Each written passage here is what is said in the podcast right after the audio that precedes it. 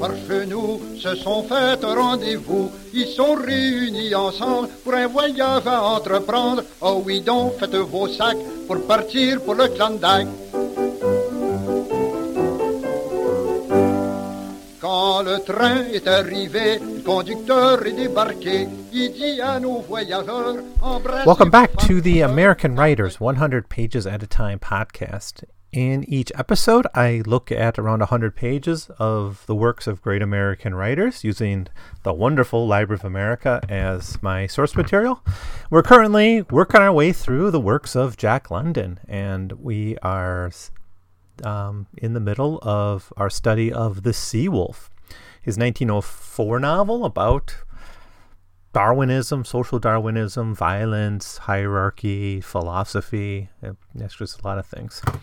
Um, one of his most memorable uh, books, and certainly his most memorable character, Wolf Larsen, is front and center in this book. In the previous episode, I looked at the first 100 pages of, in the first 13 chapters or so of The Sea Wolf, and we talked mostly about Wolf Larsen because he's the dominant figure in the early chapters of, of this novel. I do think that changes by the end of the novel, where other characters reach the forefront, such as our narrator, Humphrey Van Weyden. And he's partially the person I want to focus on today, but I also want to talk more generally about resistance and uh, a little bit about environment too, as well as give you uh, get you up to speed if you haven't read the book on what happens in the middle third of, of this wonderful and exciting and interesting novel. So if you haven't, I do urge you to go back and listen to the first episode on the Sea Wolf, and actually maybe go back and listen to other episodes in the series on Jack London. Uh, we're coming to the end of it uh, fairly shortly, but I, you know, I think there's a lot of related issues in many of the other episodes, especially like the one on People of the Abyss, uh, White Fang, the Iron Heel, the Martin Eden. These these novels all explore some of the same themes that are in the Sea Wolf in, in different ways and come to slightly different answers. So in my last uh, episode, we, we met mostly Wolf Larsen, the captain of the Ghost. And we found him to be the logical consequences of the capitalist dog eat dog world that London critiques critiqued through much of his career. Right, London, of course, was a socialist. He was also a social Darwinist, but this for London had a very particular meaning. In in one is this is actually the way he gets to socialism it seems, is because the world is so brutish and violent and despicable to individuals, we need socialism to temper this this dog eat dog reality of, of the world.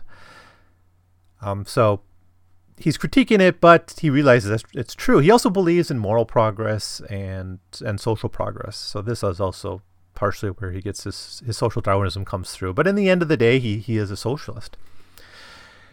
Now, Wolf Larsen was a self made man. He's ambitious, but he's violent, he's very brutish, and likely would have died alone if not for the company of the novel's narrator, Humphrey Van Weyden. In fact, he, he probably deserved to die alone.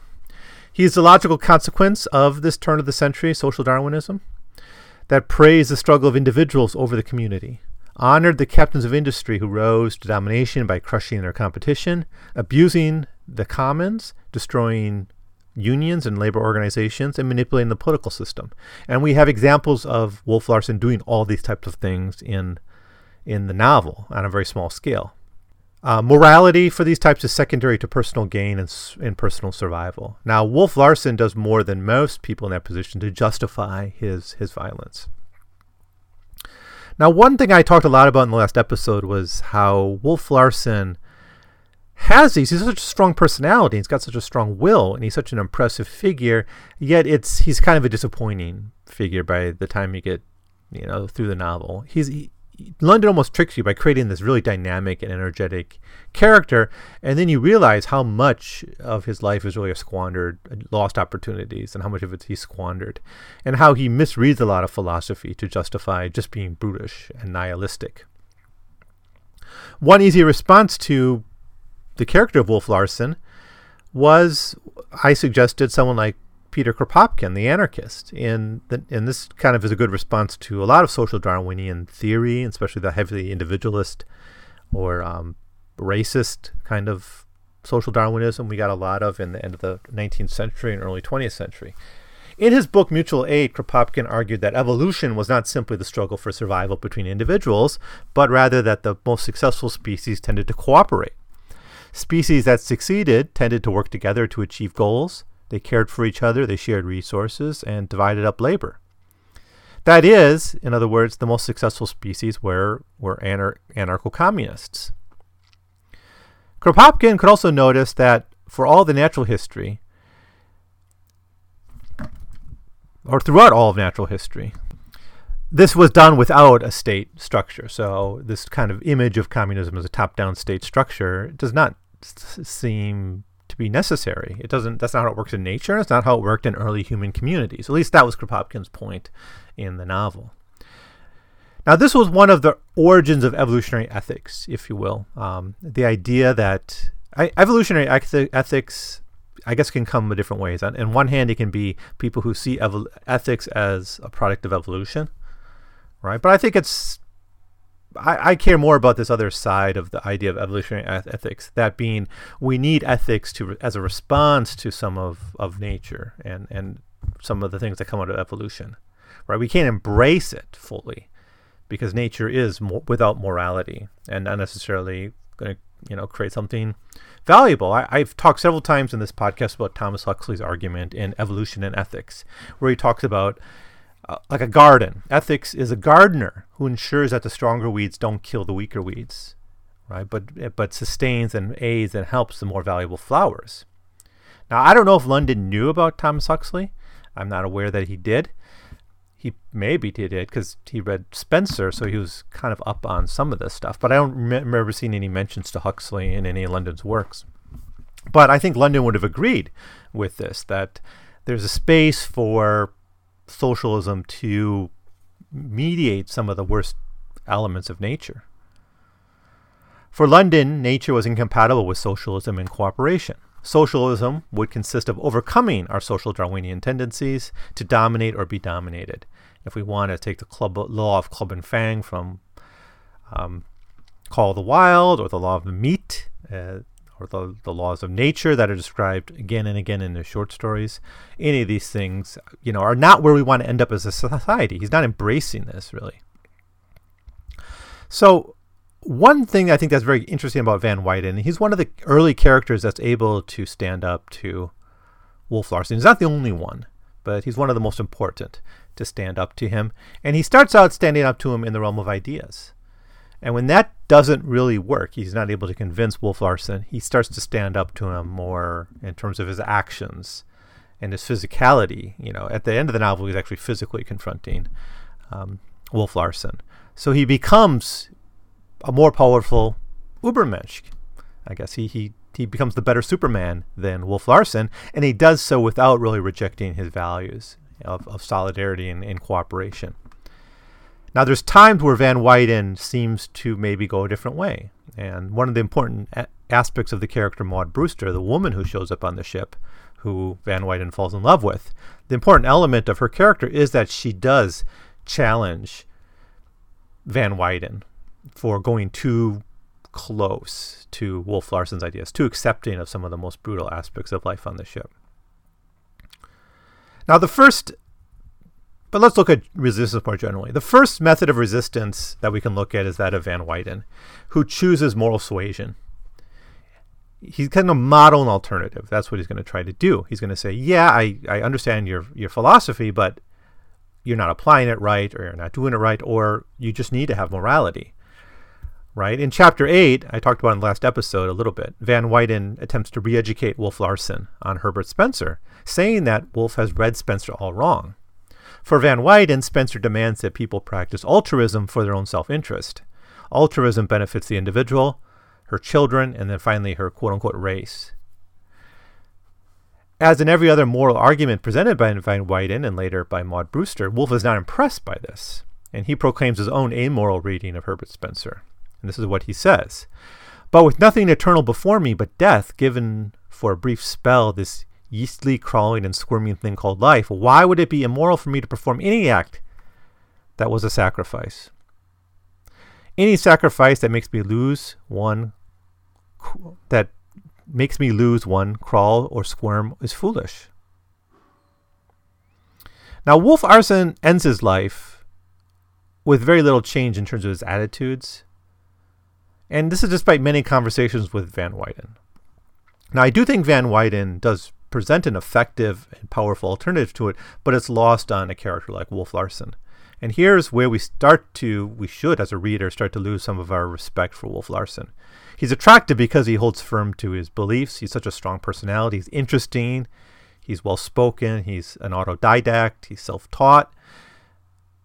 He's got a code, even uh, to a degree. And it's all very impressive. Um, but by by the end, it's it, he's so insists he insists so much on this philosophy, despite the reality around him changing, the situation changing, and times when he would have been just better off seeking out the help of other people. He chooses not to. So he never really reads the writing on the wall. And Van Weyden is the one presenting that that writing.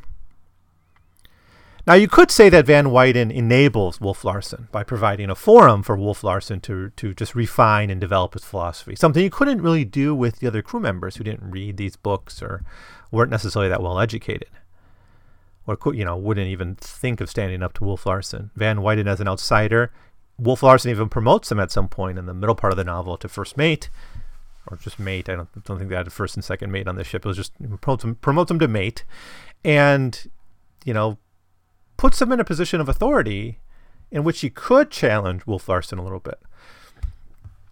You know, he could be a leader on the ship, and he doesn't always do that. So there is an argument to be made that he did a little bit too much enabling. And I think this is what Maud Brewster starts to say about him.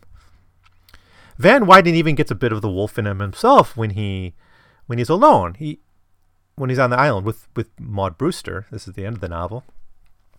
You know, he starts to repair the Ghost, he experienced these moments of joy at his solitary achievements. Quote, I did it, I did it, with my own hands, I did it. Wolf certainly would have been proud of this. So I think the moral argument is more or less a dud here. Um, now, morality matters. Uh, London insists that morality matters. But it's more about your choices you make and what you actually do than what you can say. Because what you can say is doesn't get you very far, right? Now, the crew takes another approach, and that is of open resistance. Not all the crew, but especially two Johnson, who was previously beaten up by Wolf Larsen, and Leach. They form a mutiny. It fails very quickly. It's a very, it's almost when you re- reread it, it's, it's a, such a non event, actually. And I'll, I'll talk about that when I do the chapter by chapter analysis. But, anyways, this mutiny fails, and Wolf Larsen remains in charge of the ship.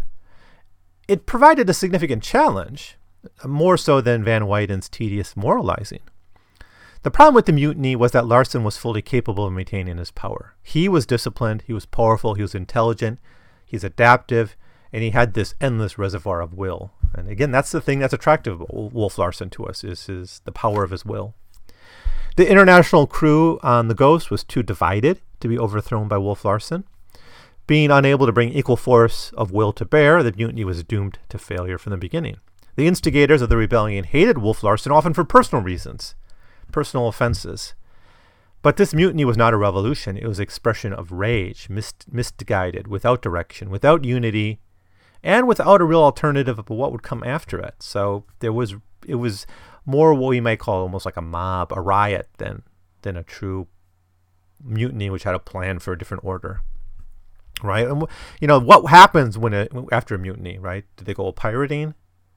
Right? They'd be criminals at that point, right? I, I now I don't know what the law specifically would have been in that case. I, I, haven't really researched that part of maritime history in that detail. I, I, know like this was a real issue in the 19th century. You know, if you mutinied, you were essentially a, a criminal, and it was you really couldn't go home without facing some consequences for that. So this was really a check on on this, and you know in the 18th century in the Caribbean, you could go pirating or whatever, but it doesn't. Those those options run out by the 19th and 20th century. So instead, a mutiny just becomes this expression of rage without a clear direction, and then everyone just kind of had their personal grievances towards Wolf Larsen, or there was grievances between members of the crew. So there just wasn't any unity here. And this kind of reminds you almost of the way Jack London talks about things like the people in the people of the abyss, the East Enders in London, who have rage and ha- want to shout out and tear down the system that's oppressing them, but really can't get together to do it coherently. And certainly the protests mentioned in the Iron Heel are this way as well. So the, these two strategies uh, needed unity. The sailors were simply the other side of social Darwin's coin. The head was the exploiter, Wolf Larsen, and the tails were the exploited, the sailors. They didn't have a clear vision of an of alternative. Van Weyden, he's more the liberal outside sideline observer of the mutiny. He could have perhaps provided that. He could have come forth. Now he's not a socialist, but excuse me. Perhaps he could have articulated some kind of vision, but he didn't. He didn't want to get blood on his hands. He he has ideas to murder Wolf Larsen just as a moral thing. He he comes to the conclusion at various times in the book that he should just outright kill Wolf Larsen because it would be the ethical, moral thing to do. First to save the crew, and especially when Maud Brewster goes on, he thinks almost to save her, and then later on for for mercy. What force finally defeats Wolf Larsen is his brother, Death Larsen. Death Larsen shared many of the characteristics of his brother. They're both Nietzschean supermen. Both have a ship. Both are autodidacts, but um, Wolf has more academic curiosity. After an earlier ship battle, where Wolf achieved victory, Death is able to leave his brother for dead alone on his ship, staking his crew. This act, and there's actually two battles between Wolf and Death in the course of the novel. One is they're both sort of off screen, but one is you're closer to anyways. One is one takes place while Van Weyden's still on the ship, and the other when he's on the island. So one battle Wolf wins, and one battle Death wins. Like the final confrontation is won by Death Larsen. What's frustrating about this for the reader is that the way to defeat Wolf Larsen is, is, is just to embrace kind of a bigger tyrant. So the choice here is to choose our tyrant. The crew ends up choosing death because he pays them off. He paid them better, and he he was able to kind of achieve this victory. In fact, throughout the novel, we we see how Death Larsen always has the upper hand over his brother. So as impressive as Wolf Larsen is, he can't even overpower another petty, tyrannical ship captain. So over the course of the novel, Wolf becomes a smaller and smaller figure. Van Weyden, on the other hand, becomes a stronger, more independent, a larger figure in the novel. Right? So our narrator becomes the protagonist by the end. He doesn't feel like that at the beginning of the novel. And I, I talked about this in the last episode that he doesn't feel like a protagonist for much of the earlier part, but that changes. And by the end, he is the one driving the narrative. Now, a fourth method of resistance that's not really proffered by anyone in the text, but one that we perhaps imagine London thinking about, is his socialism. It's not presented overtly as an option, but it's perhaps the only choice left. The intellectual moralism, the liberal failed. The enraged violence of the unorganized, unorganized working class failed. And another tyrant doesn't really change anything. It just puts a new crown on a, on a different king's head, or puts the same crown on a different king's head. And in fact, you get there through kind of equality or even worse, brutality and amorality. So that doesn't, and just meet the new boss, same as the old boss, doesn't get us anywhere either, right? So that sort of leaves leaves socialism, right? And there are moments in the book when you might say, well, here we really see the crew working together. I think like in the storm, is a is a good example of that. There's a scene uh, in the middle part of the novel where there's a storm where the crew is able to work together, and even hated enemies are able to cooperate. So I think there are moments uh, where you might be able to imagine socialism as being presented as an alternative, but really it's not that much. It's it's you kind of got to read into it to, to see that. But and but if you know of London's other works, you, almost imagine he's thinking about this in the back of his his mind. Now, Van Weyden, as I've been saying, can certainly be looked at as one of the major forces of resistance uh, in the Sea Wolf and on the Ghost. But is he candidate for the Superman himself? And I think he may be. He starts the novel admittedly weak, admittedly cowardly, the crew sizes up immediately. Wolf Larsen sizes him up immediately. He's isolated. He's treated as a plaything by not just Wolf Larsen, but also by uh, Mugridge and, and other crew members. But within 100 pages, Van Weyden has become used to life on the ship. He's able to stand up to Larsen, at least intellectually, and, and to a degree through his will. He's learned how to be a sailor. He's learned how to become a navigator. He's learned how to be a ship's doctor. He's learned important skills. So the very first thing that Wolf Larsen criticizes him for is that he is not he doesn't pay his way. He just let other people do his work for him. That's not true by the middle point of the novel. And these are skills that are going to make it possible for him to survive later in the novel after he leaves the ghost. Now, does he become the Nietzschean Superman, the one who's able to transcend ethical and create his own moral code? That is probably harder to see because it's. But what he is doing is he's taking some of his values that he brings with him onto the ship, right? A, a belief in a basic morality is, is a big one, right? and a duty to one another. And he combines that with with some of Wolf Larsen's ideas that he sees are valuable, like yeah, you should have skills. You should be somewhat self-reliant.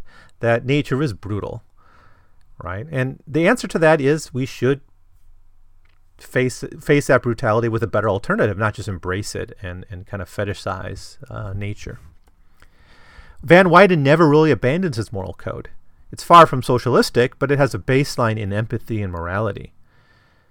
What happens over the course of the novel is that those ethics that Van Weyden embraced shifted from being revealed, that is, revealed through education or his religion or just because he wants them to be true, to being ethics that are remade through his struggle on the ghost. In, in this way, it's almost like a frontier story. If we, if we think back to like um, the, the frontier story of American history, presented by Frederick Jackson Turner.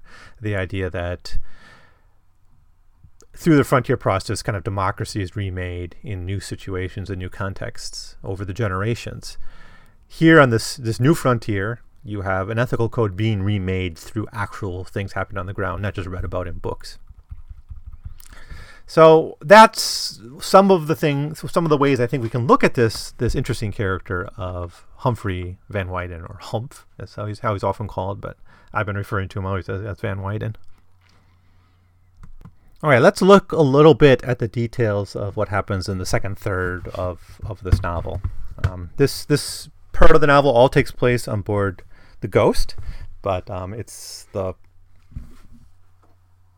it's most it's dealing a lot with the this resistance that the crew starts to embrace. In fact, that's how it starts out in chapter 14 um, with with the mutiny. So it's it's this chapter 14 is mostly about the crew of the Ghost and the resistance. Larsen has has been thrown overboard, and it's not really clear who does it. He manages to get up, and and he asked about Johans. Johansen's the mate, right? And he's kind of one of Wolf Larsen's stooges. In fact, Van Weyden spoke quite intimately the day before uh, to Johansson. So Larsen and Van Weyden go down into the forecastle, and they, they're, they're going to test who's really sleeping, because you know whoever pushed them overboard would probably not you know, be faking it. And this is uh, actually the first time that Van Weyden enters the the forecastle, the forecastle. He says, Quote, it was my first descent into the forecastle, and I shall not soon forget my impression on it. Caught as I stood on my feet at the bottom of the ladder, built directly in the eyes of the schooner, it was the shape of a triangle. Along the three sides which stood the bunks, in double tier, twelve of them. It was no larger than the great than a hall bedroom on Grub Street, and yet twelve men were herded into it to eat and sleep and carry on all the functions of living. My bedroom in, at home was not large, yet it could have contained a dozen similar forecastles, and taken into consideration the height of the ceiling, a score at least. It smelled sour and musty, and by the dim light of the swinging sea lamp I saw every bit of available wall space hung deep with sea boots, oilskins, garments, clean and dirty of various sorts. Those swung back and forth with every roll of the vessel, giving rise to a brushing sound, as of trees against the roof or wall. So this is this is how it's described. Uh, of course, if you've ever been or seen a, a ship forecastle, you know it's not far from the truth. They're actually they are quite cramped. They're really just for for sleeping.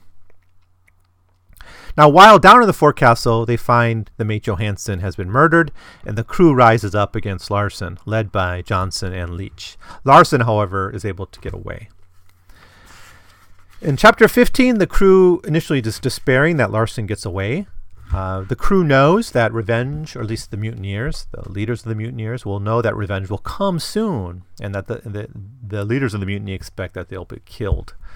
Larsen calls for Van Weyden to come, and Van Weyden has to help repair Larsen's body, which has been injured. But he also, here we have a moment, this is the first time that Van Weyden sees Larson kind of without his shirt on. Um, and he describes him as an ideal masculine type here. This is the kind of character that a f- physical image that Jack London was kind of enamored with. You had a bit of that with Martin Eden. Ernest Everhard in the Iron Heel had it too. There's characters in the short stories that, that have this. So I'll just read it because it's it's kind of interesting. But Wolf Larsen was the man type, the masculine and almost a god in his perfectness. As he moved around or raised his arms, the great muscles leapt and moved under the santy, saint, satiny skin. I forgot to say that the bronze ended with his face.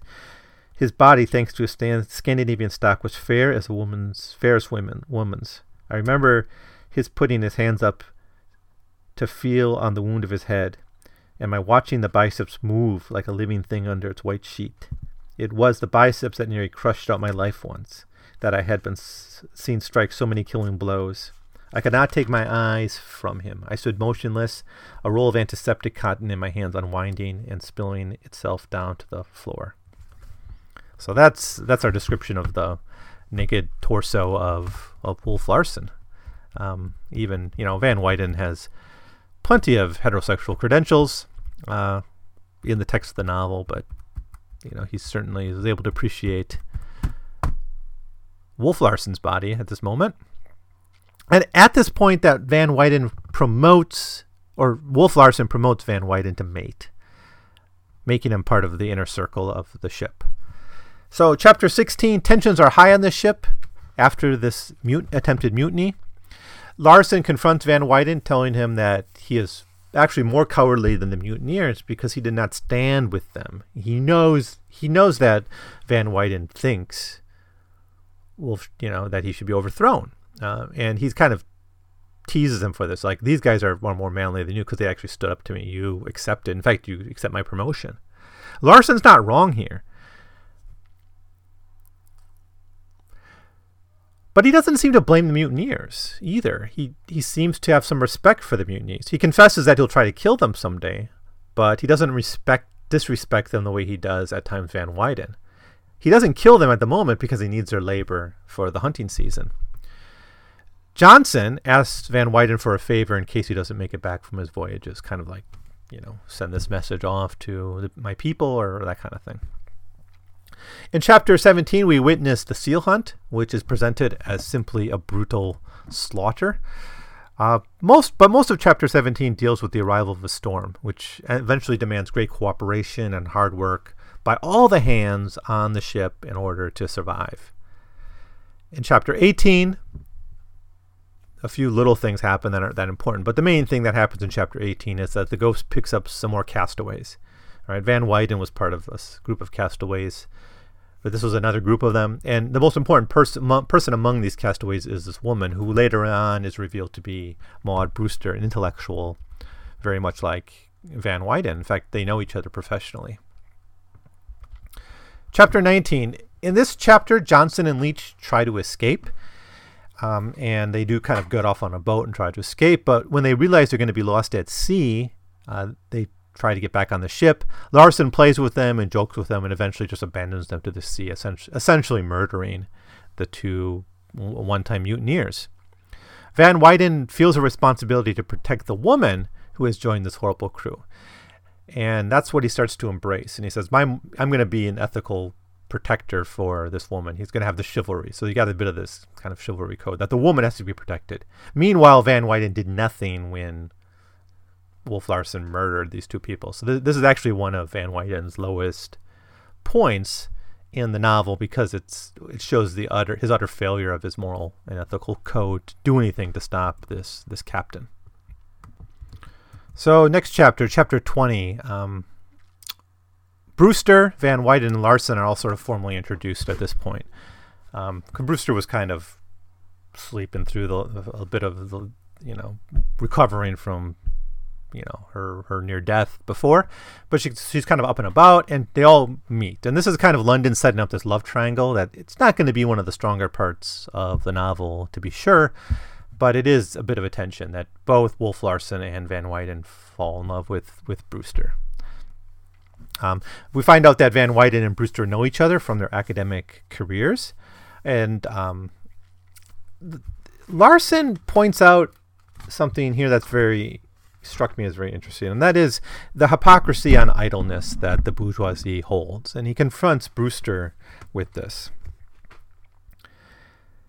He, he asks the same thing he asked Van Weyden earlier in the book, specifically, you know, did you pay, did you work your way, or did someone else feed you?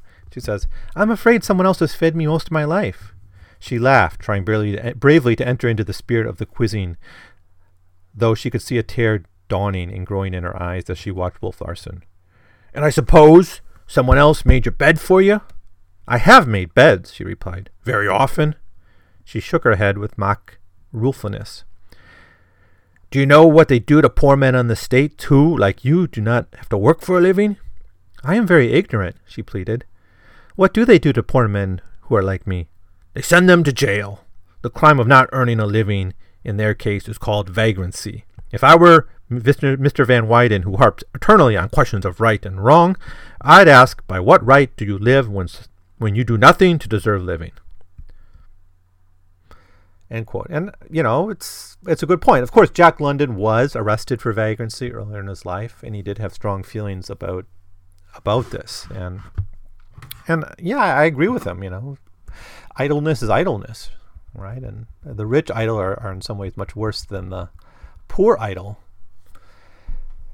but he's asking Brewster the same questions that he asked Van Weyden. I think it's interesting that it's kind of got a repertoire here almost. And I, I don't know if that's just because he hasn't run into two intellectuals before. He does ask this to every intellectual or everyone who goes on the ship. Is it just the standard questions people on his ship get? I don't know, but they're the same sort of set. Now, chapter 21, Thomas Mugridge is being tormented, and eventually he's hung over the water, and he's kind of bait for a shark, and a shark bites off his, his foot. They do, however, catch the shark. It's kind of a weird, surreal chapter. I found rereading this. And Van Weyden is asked to tourniquet the leg.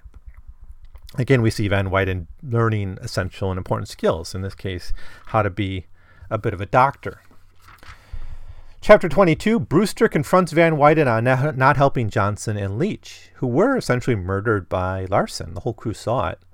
She tries to, urges him to sustain kind of a moral courage.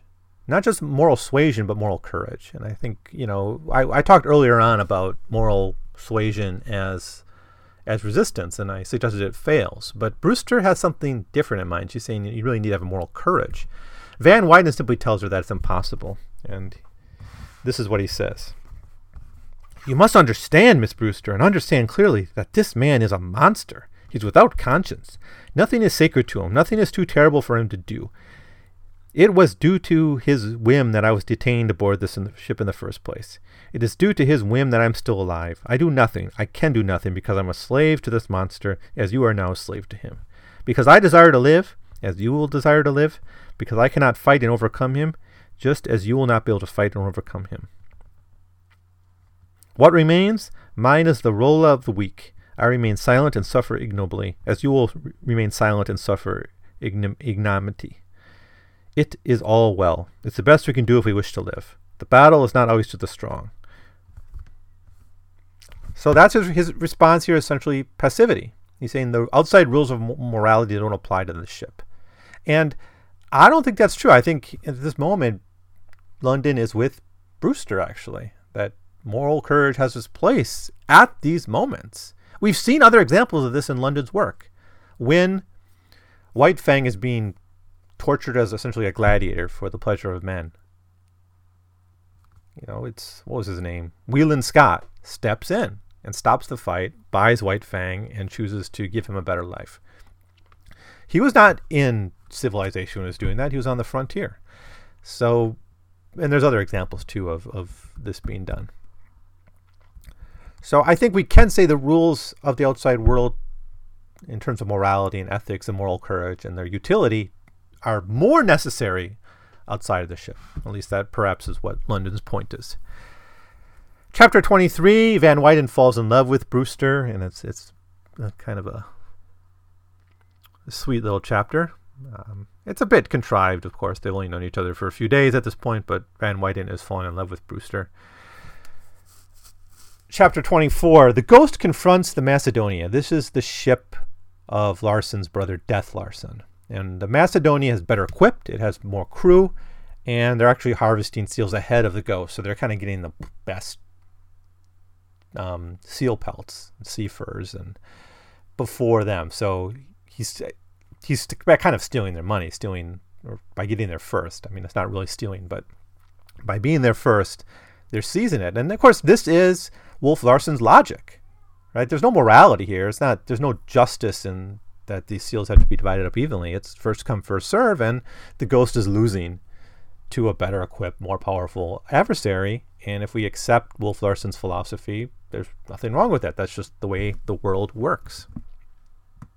Okay, just quickly in chapter 25, there's a, a bit of a battle between Death and Wolf Larsen, where essentially Wolf's able to to capture some of Death Larsen's crew and, and bring him into his own, kind of to make up for some of the crew that, that he had lost at earlier points in the, you know, either through him beating them to death or lost in the lost in the storm or the loss of Johnson and Leach or these other kind of this other attrition needs to be replaced. And he does it by preying on pirating on Death Larsen's crew. So this is like the first confrontation between the two and it's a victory for for the ghost.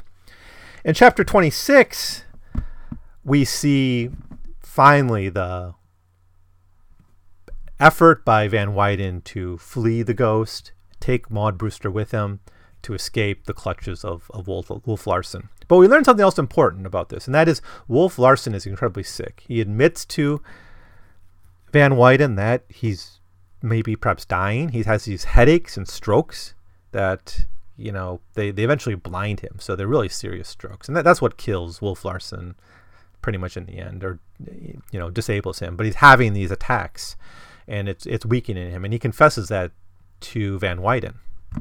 So basically, they they come up with a plan to escape on a boat. They take a bunch of ammunition with them and as many supplies as they as they could, and they drop off. They say goodbye to to Lucifer, um, and and head out. And that ends the second third of the Sea Wolf. The final part will deal with the exploration of this island that they find and their final uh, confrontation with Wolf Wolf Larsen.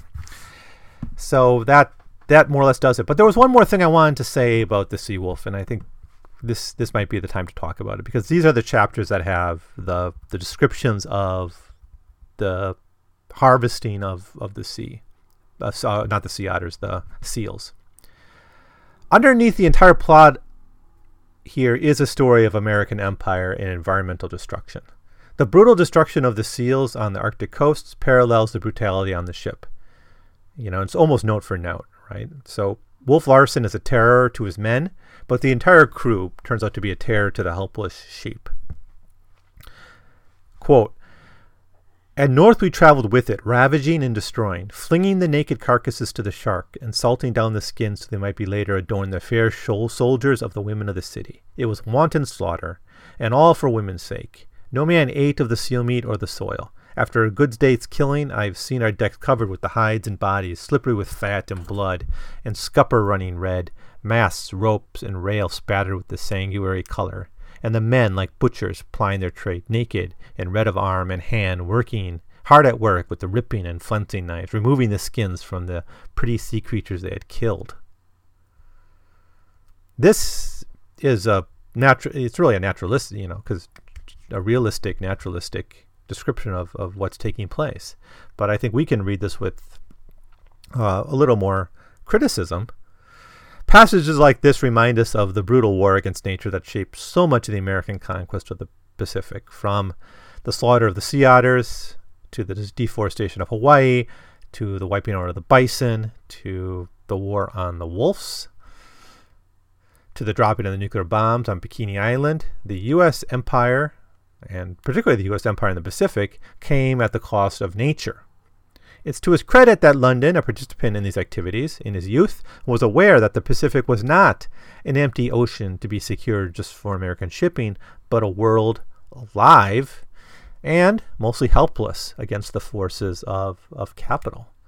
Right? And it's not just the crew that's to blame for this. He, you know, there's a moral judgment here on the women who buy these these coats made out of the, the seal seal furs. So that argument is is here as well, and I think it's an important part of the story that he's trying to tell. So that does it for the second third of The Seawolf. I'll come back with the conclusion shortly. Um, thank you so much for listening. If you have any comments, please leave them below or write me at 100pagescast at gmail.com. Um, if you like Jack London, if you've been enjoying this series, please, please let me know. And um, I'll, I'll be glad to share your, your comments and your thoughts with other listeners. So, thank you for listening once again. parmi la ça laisser sa femme. Dehors du pour gifter un doux regard, mais tout d'un coup, les pieds y partent, il pas pu se rendre au Klondike. Il y en avait un autre parmi eux qui a passé pour un quiqueux. Comme il était pas habile pour prendre les chars à full steam, tombe en pleine face sur la traque, il a pas pu se rendre au Klondike.